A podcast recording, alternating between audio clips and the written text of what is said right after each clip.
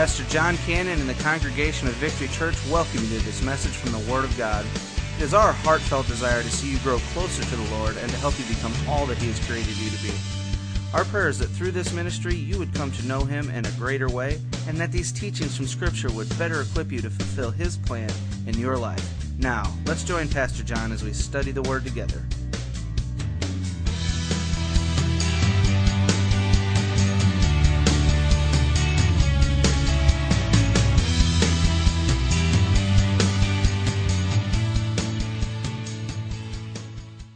If you have your Bibles, turn to Matthew chapter number 26.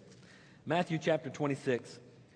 This morning, I want to speak to you on actually the message that I was going to share with you last week, but uh, put it off to be able to share some of the future plans of our church. And, and by the way, just let me say a, a huge thank you for all those that were praying last week. I know many could not be there and that was okay, but you were praying, so I appreciate your prayers. Appreciate all those that showed up this past Monday evening. Uh, that was a huge victory uh, for Victory Church, and to God be the glory for what He is doing uh, in and through this ministry. Let's give the Lord another praise offering for that. That was huge. We had um, not just people here at Victory Church, but literally uh, across the country that were praying for us on that evening uh, through Facebook and Twitter and emails, and there was all type of response from that, and uh, and so um, so the cause of Christ was was certainly magnified uh, the last Monday evening. So appreciate your prayers on that. Uh, it, uh, does everyone have the Fusion magazine? All, especially all the adults. I want to encourage you. This really isn't just something you use on Sunday. It really isn't just something you pull out Saturday evening before you go to bed and quickly review the lesson, the content for Sunday morning. This really is a devotional magazine that you should be using every single day. And if you're not using it that way, I want to encourage you to use it that way. Don't just pull this out on Sunday and stick it in your Bible or stick it somewhere and pull it out the next Sunday. Uh, don't just go to class and just listen to a teacher teach. That's really not the purpose of what we're trying to do. The purpose of what we're doing is to get you in the Word of God just a little bit every single day so that you can grow in, in the Word. Last, last Wednesday's subject matter, if you have your curriculum, you may want to take it out. It's on page number 34. Last, this was last Wednesday's devotional material. Now, I had this message prepared last week, but I read uh, forward thinking about what you guys will be reading and trying to preach something along those lines. So I read this particular Wednesday devotion on prayer. And I realized, look, if you will, at the fusion fact at the bottom, page number 34. We can fight temptation through prayer.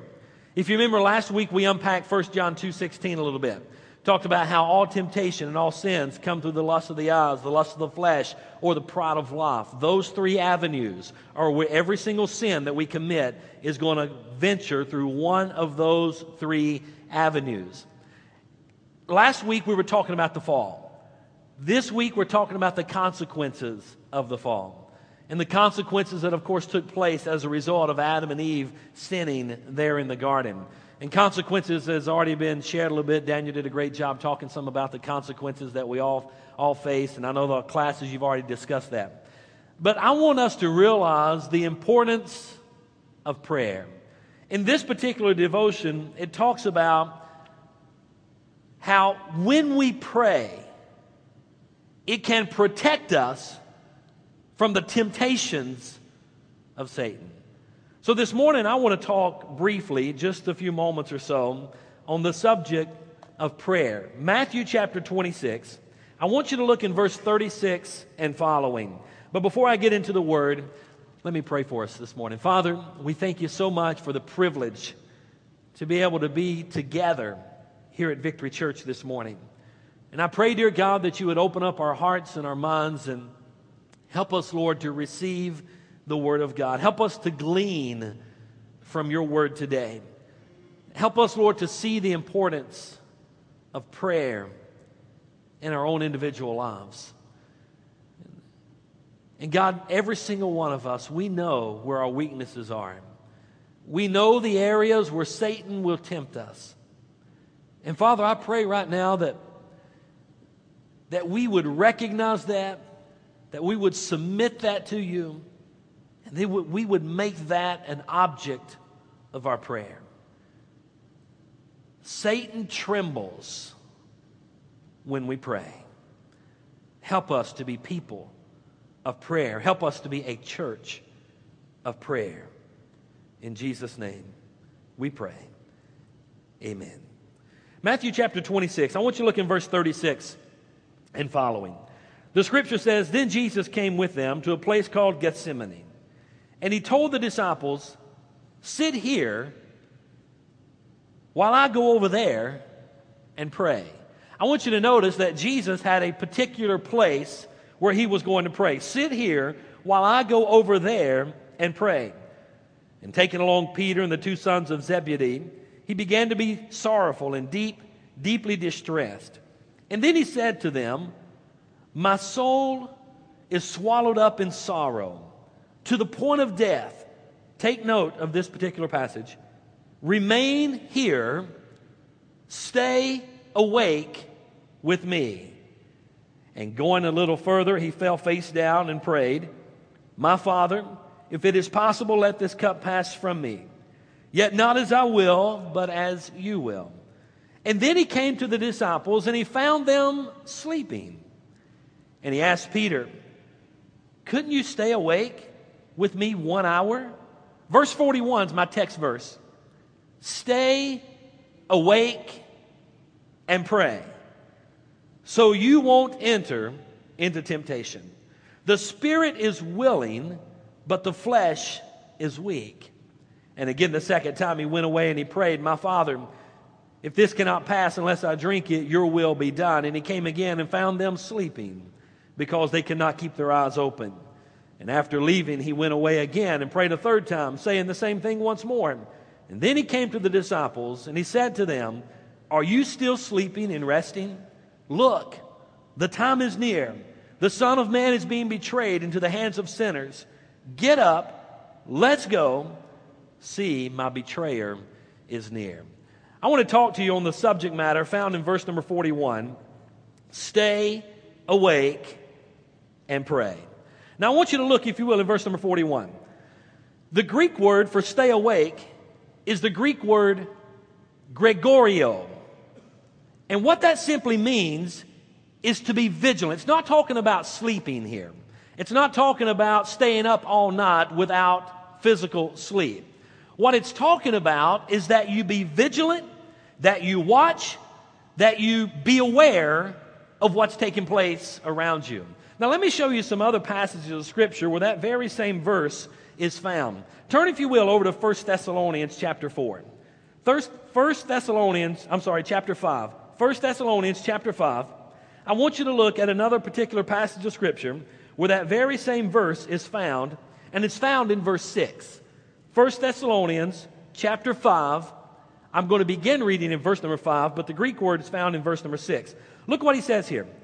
For you, in verse number 5, for you all, for you are all sons and Lot and sons of the day. Now notice, the individuals that he's talking to here are the Christians at Thessalonica, those born again believers at Thessalonica.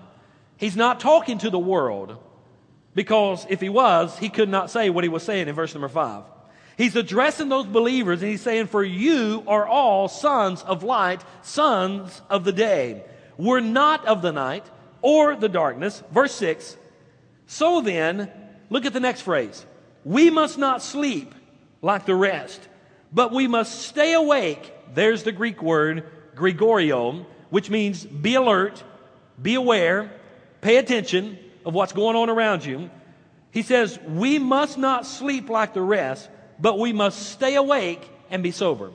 What is the word meaning where it says that we must not sleep like the rest? What does that particular phrase mean? What does that mean? We must not sleep like the rest.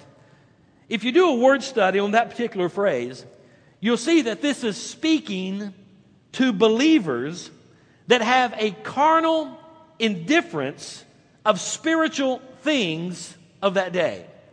In other words, these are believers that are just not paying attention to the spiritual aspect of their life whatsoever.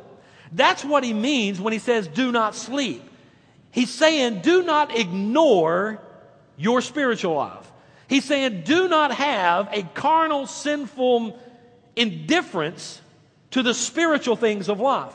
And then he says, stay awake, be alert, be aware of the spiritual things that are taking place in life. Does everybody understand what, what we're talking about here? He says, stay awake, be alert, pay attention, and pray. Why should we do that? That's a great question. Turn in your Bibles, if you would, to 1 Peter. 1 Peter chapter number 5 and verse number 8. 1 Peter chapter number 5. I'm just trying to lay the foundation for where we're going here. 1 Peter chapter number 5 and verse number 8. Look what the Bible says. Be sober. Here's that same Greek word once again. Be on the alert. Gregoreo. Be on the alert. Be sober. Be on the alert. Why? your adversary. The devil is prowling around like a roaring lion looking for anyone he can devour. Why was it that Jesus was telling us to stay awake and pray? Let me tell you the reason. Because Satan, friends, listen, is very real.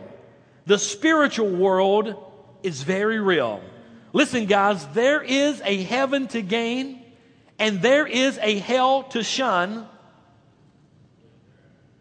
If there is no hell, then I don't know what in the world we're doing here trying to have church today.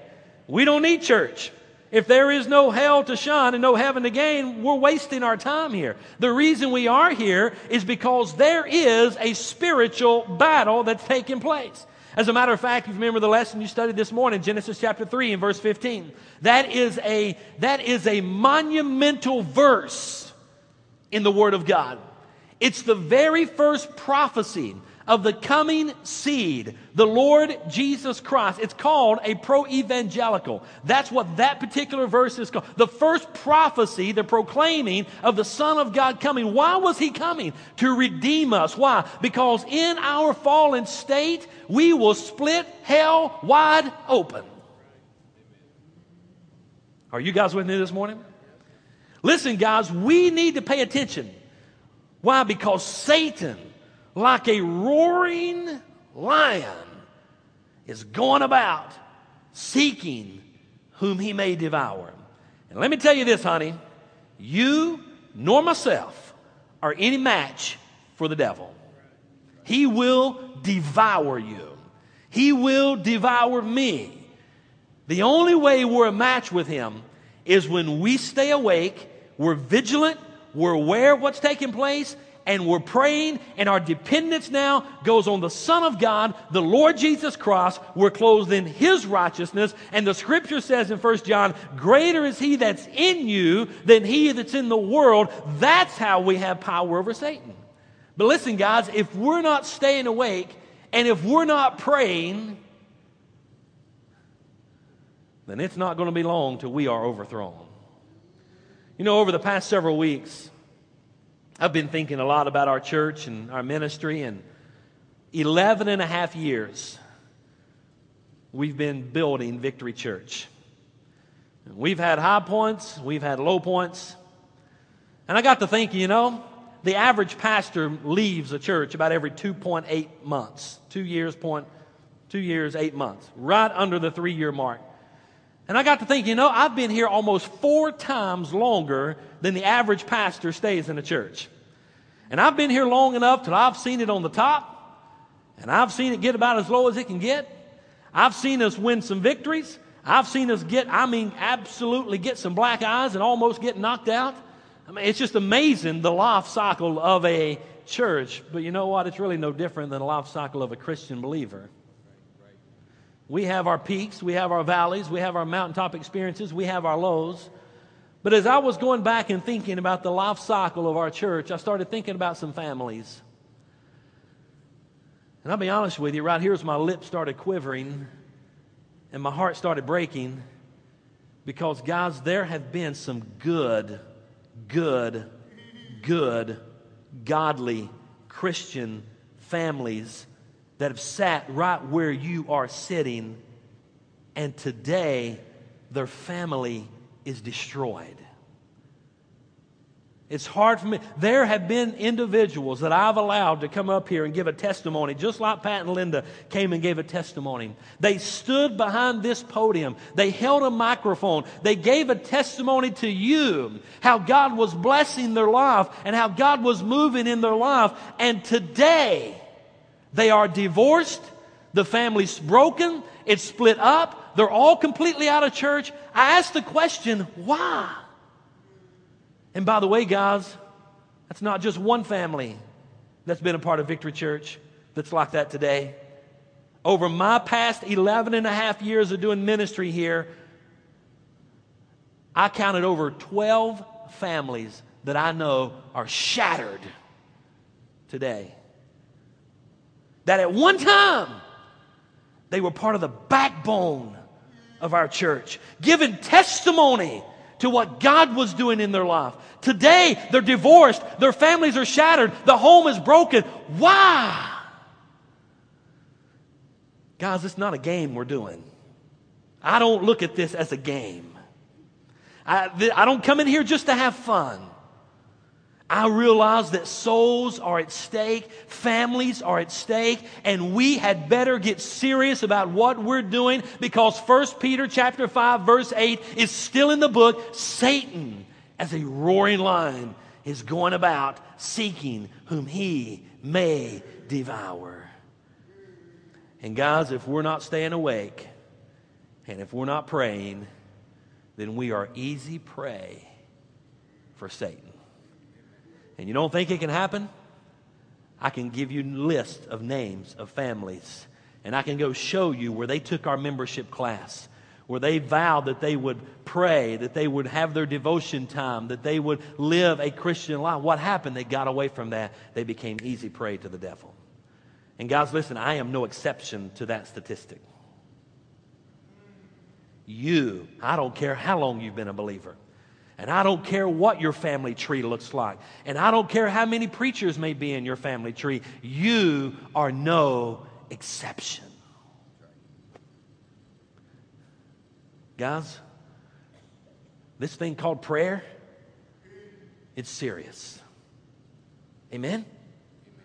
Now, I know I've set kind of a hard tone, but I've done that intentionally.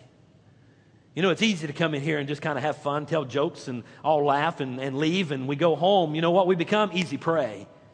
I want to try to heighten the awareness of the spiritual battle that takes place every single day for your soul and for my soul. Satan is after you. You know what, guys?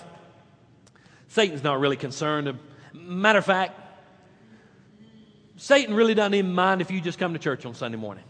He don't care if you do that. Satan really doesn't even care if you come in here and sit in a chair and listen to a sermon, sing a few songs. Satan really could care less if you get up there and sing. Get on up there. Satan's not, he's not threatened by you singing. Satan is not threatened by you even teaching.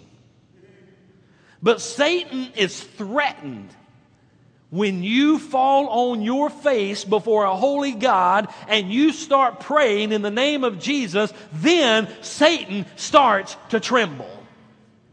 Hello? You see, there's a lot of Christians that go through the motions. There's a lot of them that are here today and they're kind of involved in ministry and they just go through the motions. But a lot of them are so powerless, they are of no threat to the devil whatsoever. He don't care if you're busy in church ministry. He don't care if you're just doing stuff that the church is doing. He don't care. He doesn't care if you get together and just have good Christian fellowship over a casserole. Satan could care less about that. He's not threatened by that. But he is threatened when you fall on your face before a holy God and you start to pray. You know what my desire is? My desire is that we as a church would become what Jesus said the house of God is to be a house of prayer. My desire is that we become a church that understands the power of prayer and we become a people of prayer and we start practicing prayer and we just start giving the devil a black eye every single week. Amen? And one of the greatest ministries we've had going in the past is our prayer ministry. And we kind of got away from it for other things and for other reasons, and I really don't know. But that's something we've started back up again with our SE Servant Evangelism. I want to encourage you today. We've got a sign up in the back for you to be involved in our prayer ministry. I would love to see our entire church sign up for that list. And you take a Sunday. Here's what we're going to do we're going to rotate a Sunday morning where you and your team on that particular Sunday morning, you're going to get back in one of these back rooms somewhere, and while we're having church worship service, your team is going to be praying. You may even be on a team that prays on Wednesday evening. I don't know how that's going to work, but I want everybody to get plugged into our prayer ministry. Why? Because that's the only way we can give Satan a black eye. Hello? Boy, you guys are weak on the amen. Man, I've been down south preaching. I preached 13 messages down there, and every I just came close to getting to my ear, and they were shouting me down. Come on, tell me something. Let me know you're here. It's okay. Amen. amen. Or oh me, whatever it is, but say something. It's okay, all right? Hey, let, me, let me share with you some statistics that I found about prayer. This kind of blew me away. Newsweek, Newsweek magazine not Christianity Today, not the Discipleship Journal, not our other Christian publications, but Newsweek magazine did a survey of their readers, their subscribers, about what they believed about prayer and what their habits of prayer would be. I'm talking about Newsweek magazine subscribers. I'm not talking about surveying the church. Are you with me? I was blown away by these numbers absolutely blown away. Let me share them with you. 87%, 87% of those surveyed believes that God answers prayer. 50, 54% say that they pray on a daily basis. 87% of those Newsweek subscribers believe that God answers prayer only 54% of those pray on a daily basis. Now, here's where it even gets interesting. Listen to this. Of those surveyed, 82% asked for health or success for a child or a family member. Another 82% believes that God does not play favorites in answering prayer. 79% believe that God answers prayers for healing someone with an incurable disease. 8 out of 10 people believe that God answers that prayer. 75% ask for strength to overcome personal weaknesses. 72% think prayer for help in finding a job are answered. 54% say that when God doesn't answer their prayer, it just means it must not have been God's will. 51% think that God answered or God doesn't answer prayers to win sporting events. I wish that number was higher. And God's not really concerned about whether your team wins or loses. Hello? 36%, get this, 36% never pray for financial or career success. And 82% do not turn away from God when their prayers are unanswered. If that's the case with what they believe about prayer, then my question is why the indifference that 87% of people believe that God answers their prayer, but only 54% of those surveyed are praying on a daily basis? That tells me that the reason they're not praying is because their theology's not or messed up. That's not the case. They believe the right way about prayer. So it's not their theology of prayer.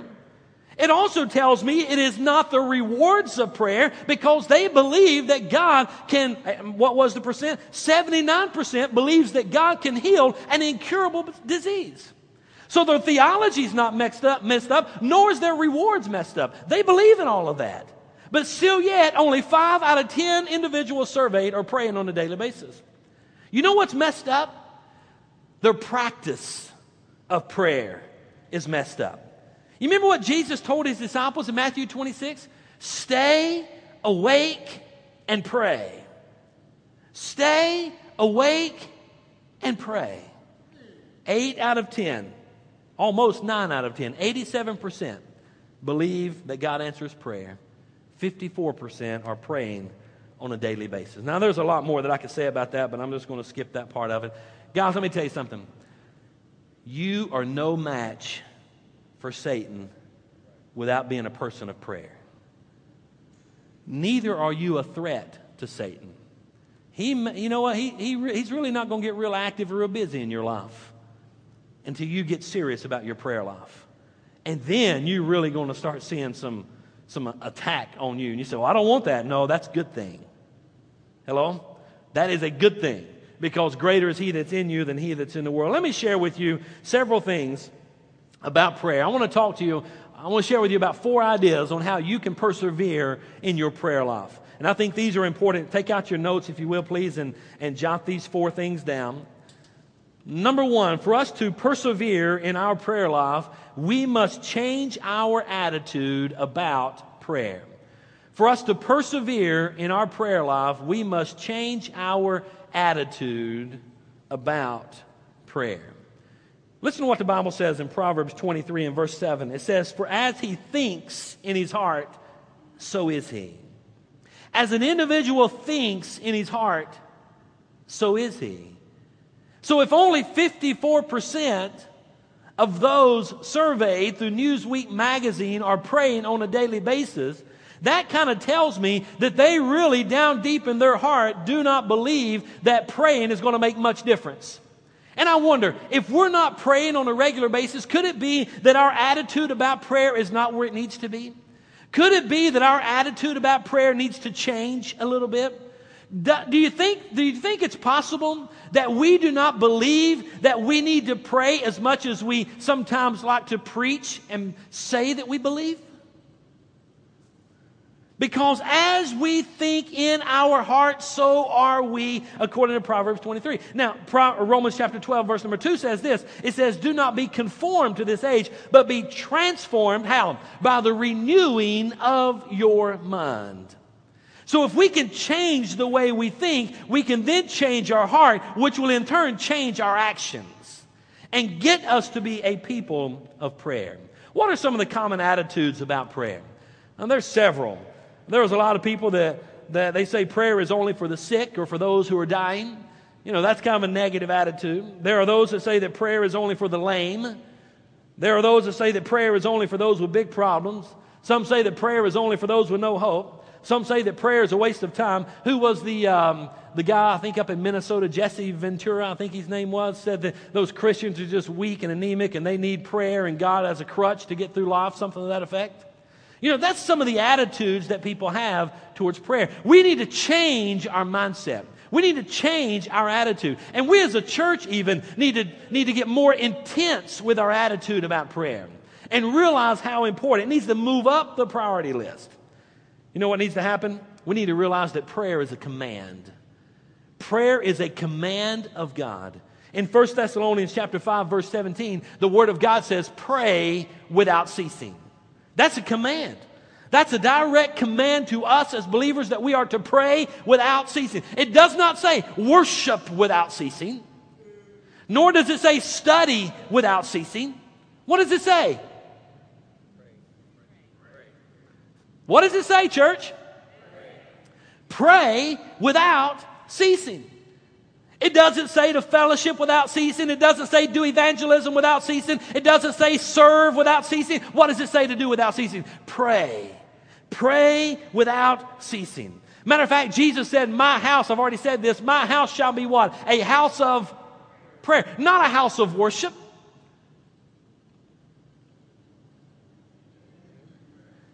You think we could have church and never sing a song? For some, it's going to be impossible. Hello? You can, you can have church and never sing a song. The Bible didn't say that we're to worship without ceasing. Jesus said, My house will be a, a house of worship. He says, My house should be a house of what? Prayer. We need to change our attitude and our mindset and realize that praying is a command from God. And we need to be praying every single day, the scripture says, without ceasing. You may say, How in the world do we pray without ceasing? It, it, means this it means you pick up the phone and you dial 411 God and you get a hold of God first thing every morning, and then you lay the receiver on your shoulder and you keep him on the line the rest of the day. You get in a spirit and a mindset of connecting with God. Prayer is a command. Prayer is also power. I'm talking about changing our attitude and our mindset about what prayer is. Prayer not only is a command, prayer is also power. Oh my goodness, guys, if you could go back and do a study on the power of prayer. Go back, if you will, in the book of Joshua, and you'll see that Joshua prayed, and what happened? The walls came tumbling down around Jericho. You'll see that Jonah prayed, and he was delivered from the belly of the fish. You'll see that Elijah prayed, and fire came down from heaven and consumed the altar. He prayed again, it quit raining. He prayed again, and the cloud came. I'm telling you, there's power in prayer. You'll find that Daniel prayed, and when he was thrown into the lion's den, what happened? The mouths of the lions were shut. You'll also find where Shadrach, Meshach, and Abednego prayed and they were delivered from the fire. Guys, I guess the point I'm trying to make is this we need to change our attitude about prayer and realize that prayer is a command and prayer is power. And I don't know about you, I don't want to be a powerless Christian. I don't want to be a powerless preacher. I don't want to be a powerless pastor. I don't want to be a powerless husband. I don't want to be a powerless father. And if we want power in our life, then we must be a people of prayer. We got to change our attitude. The second thing is we need to recognize our need for prayer. And we're talking about how to persevere through prayer. Yes, change our attitude about prayer. Number two, recognize our need. I've already unpacked this one a little bit. 1 Peter 5 8, be serious, be alert. Your adversary, the devil, is prowling around like a roaring lion, seeking whom he may devour. And guys, we need to realize that we need God. In Psalm 90, verse 3 through 6, I love this passage of Scripture. It says, You return mankind to the dust. you return, God, you return mankind to the dust. Return, descendants of Adam. For in your sight, O God, a thousand years are like yesterday that passes by, like a few hours of the night. Your end you in their lives, they sleep. They're like grass that grows in the morning. In the morning it sprouts and it grows. By evening it withers and dries. Who's in command here? God. We're just dust. We're just pieces of dirt that God molded together and He breathed into our nostril. Man became a living soul. Hello? There is, listen, you know, a lot of times in our world today, we like to think about the upper crust and and you know the high class and the middle class and the low class and, and the upper crust of society. You know what? You know what the upper crust is? All it is is a few crumbs that made it to the top. That's that's really all it is. We're all just dust and dirt, created by God. And what we need to do is recognize our need for prayer and for, for guidance from Him. We need God's guidance. Or that we could be a people like Jacob. You remember back in Genesis chapter 32? When Jacob was wrestling with the angel of God and he was wrestling with God. And the angel said, Let me go. And he said, No, I will not let go until you bless me. Jacob realized that he needed God's blessing, that he needed God's guidance, and he would not let go. And I love the, I love the passage of scripture where it says that the Lord touched him on his thigh. And then you know what happened from that? Who, who, can tell me what happened to Jacob's life from that day forward? What did he do? He walked with a limp. The rest of his days, he walked with a limp. You know what that's a picture of? That's a picture that Jacob had been with God, and everybody could look at his life from that day forward, and they could tell that that man had spent some time with God. My question to you can people even tell that you're even spending any time with God? Jacob walked with a limp the rest of his days because he had spent some time with God. And guys, how in the world are we going to be the salt and the light of the earth if we don't spend time with God and start walking with a little bit of a holy limp? Amen? Where people can see that you've been with the Lord. I think about in Matthew chapter 9 and Luke chapter 8, the woman with the issue of blood. You remember what she did? She had this issue of blood and this blood disease, and she'd went to all the doctors, and she'd spent all of her living from all the all the educated medical field of her day, and none of them could bring healing to her. And there was a massive crowd. Jesus was passing by, and she said, "Oh, if I could just what? Finish it for me. If I could just touch the hem of his garment." She recognized her need. You see, sometimes, guys, I don't think we really recognize our need. We're so self sufficient. Hello? God, I don't really need you. I got a good job. Hello? I was speaking, I'm not down on military guys right here at all, but I want you to get this. I was speaking with a military guy the other day, and he said, You know what? I've never had to worry about a paycheck. Not one day have I ever had to worry.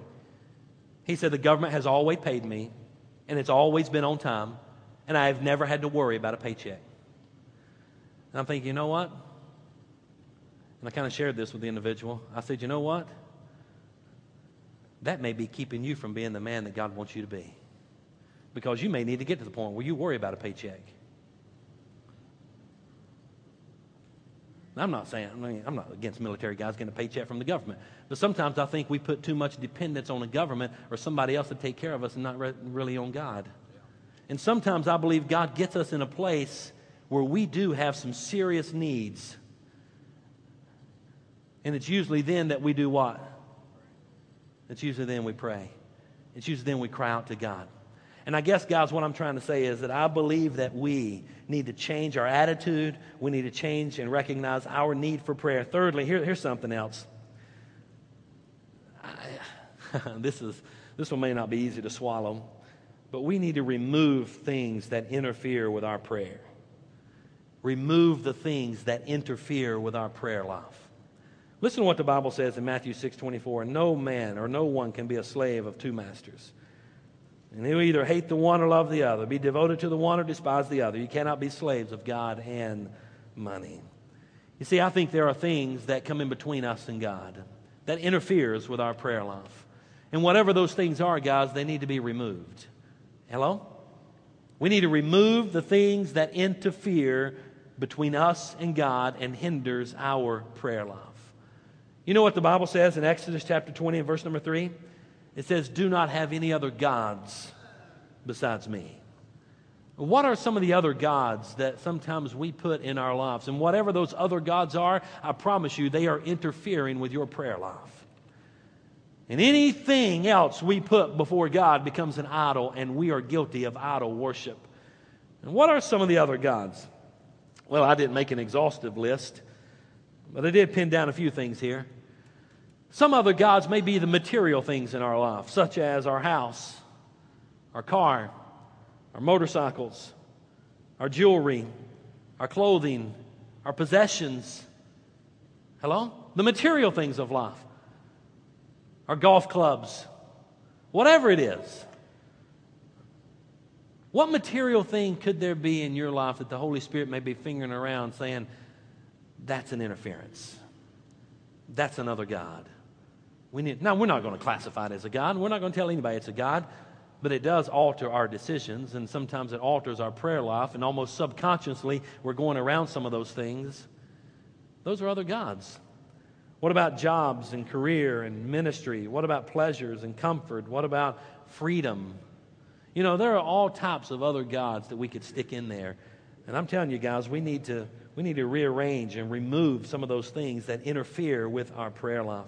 And we need to make a decision that Joshua made. In Joshua chapter 24, in verse number 15, he was looking around to the children of Israel and said, Hey, you choose for yourself who you're going to serve and what God you're going to serve. And he went on the latter part of that verse. He says, But as for me and my house, you know this verse, finish it for me. We will. He made a conscious decision that he was going to serve God. And if we're going to persevere in our prayer life, we've got to change our attitude about prayer. We've got to recognize our need for prayer. We must remove the things that interfere with prayer. And number four, we must set a time and a place for prayer. I mean, it must be on the calendar every single day just, just like that next important meeting that you must go to is on the calendar, that next important event, we, not, we need to set prayer on our daily agenda every single day. Set a time and set a place and put it on the agenda. And when the world calls and say, hey, I would like to meet with you right there, you say, I'm sorry, my calendar is full on that spot. I cannot meet with you. Hello? Let me, I wonder is prayer even on your daily agenda? Does it even hit the list? You know, we've got all these other to do lists for the day, and we're going through the day and we're checking all those things off. Just ask the question where is prayer? Have I put that on the daily agenda? And if you haven't, I want to encourage you to put it there. We need to set a time and a place to pray. Let me share with you a few verses of scripture about Jesus' practice. In Matthew 14 23, and when he had sent the multitudes away, the scripture says, he went up on the mountain by himself to pray. Where did he go? On the mountain. Who did he go with? By himself. He just set a time and a place and went away to pray. In Luke chapter 6 and verse 12, and it came to pass in those days that he went out to the mountain to pray and continued all night in prayer to God. Where did he go? He went to the mountain. Who did he go with? By himself, just to get a hold of him and God. And then Luke 9 and 28, and I can give you many more verses, but it says, Now it came to pass about eight days after these sayings that he took Peter and John and James and went where? Went up to the where? Mountain to pray. My point is, Jesus had a designated place where he liked to go pray. He wanted to go up into the mountains to pray. And you read all through Scripture where Jesus departed and went to the mountains. Sometimes he went by himself, other times he took others with him. But the point is, he had a designated place where he got away to pray. Question for all of us where is our designated place? Do we have a little piece of holy ground somewhere? And guys, it may be sitting in the car before you go into the job and into work, or you may sit there for 10, 15 minutes and that be holy ground for you. Uh, it doesn't have to be some place you carve out on your property and you have a little cross and you go kneel. It could be just a designated place. But guys, we need to pick that place. That set time, that set place where we go and pray. And it's obvious to see that Jesus had a set time and place. Let me conclude my message with this little poem. Listen to this, if you will. It's titled No Time. I knelt to pray, but not for long. I had too much to do. I had to hurry and get to work, for bills would soon be due. So I knelt and said a hurried prayer and jumped up off my knees. My Christian duty was now done. My soul could rest at ease.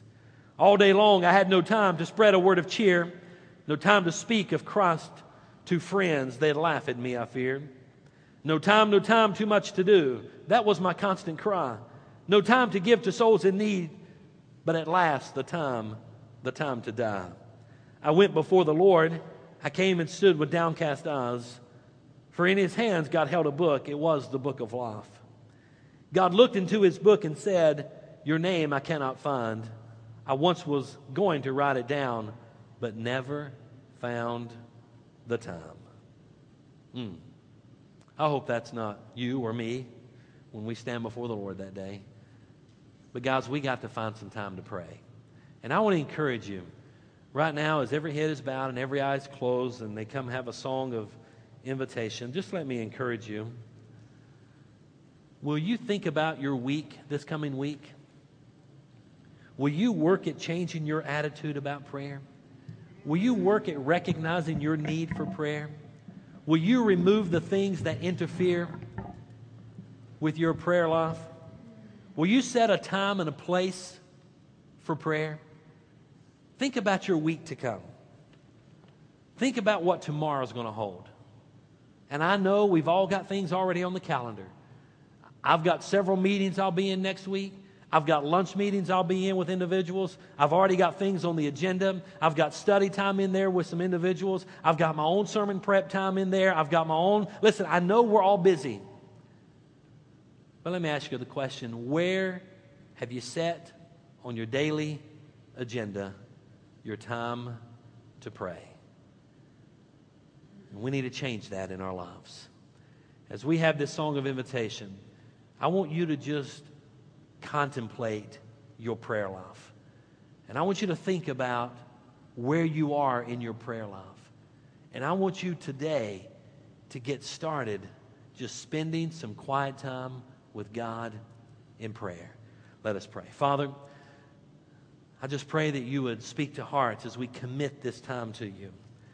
I ask you, Lord, that you would help all of us, myself included, to realize what a great need we have in our lives to be a people of prayer. God, we need you. We can't do this thing by ourselves. Father, we need your leadership. God, we need you in our lives. I pray, dear God, that you would help each one of us to carve out portion of our day to spend with you in prayer. Have your will and way in this time together. If there's one here that does not know you as their Lord and their Savior, my prayer is today that right now they would invite you into their heart. Maybe there's one that needs to rededicate, recommit their life to you. God, whatever that need is today, I just pray that today they'd make that, make that decision and they would follow you. Bring a spirit of revival into our church. And may you revive our prayer lives. In Jesus' name we pray. Amen.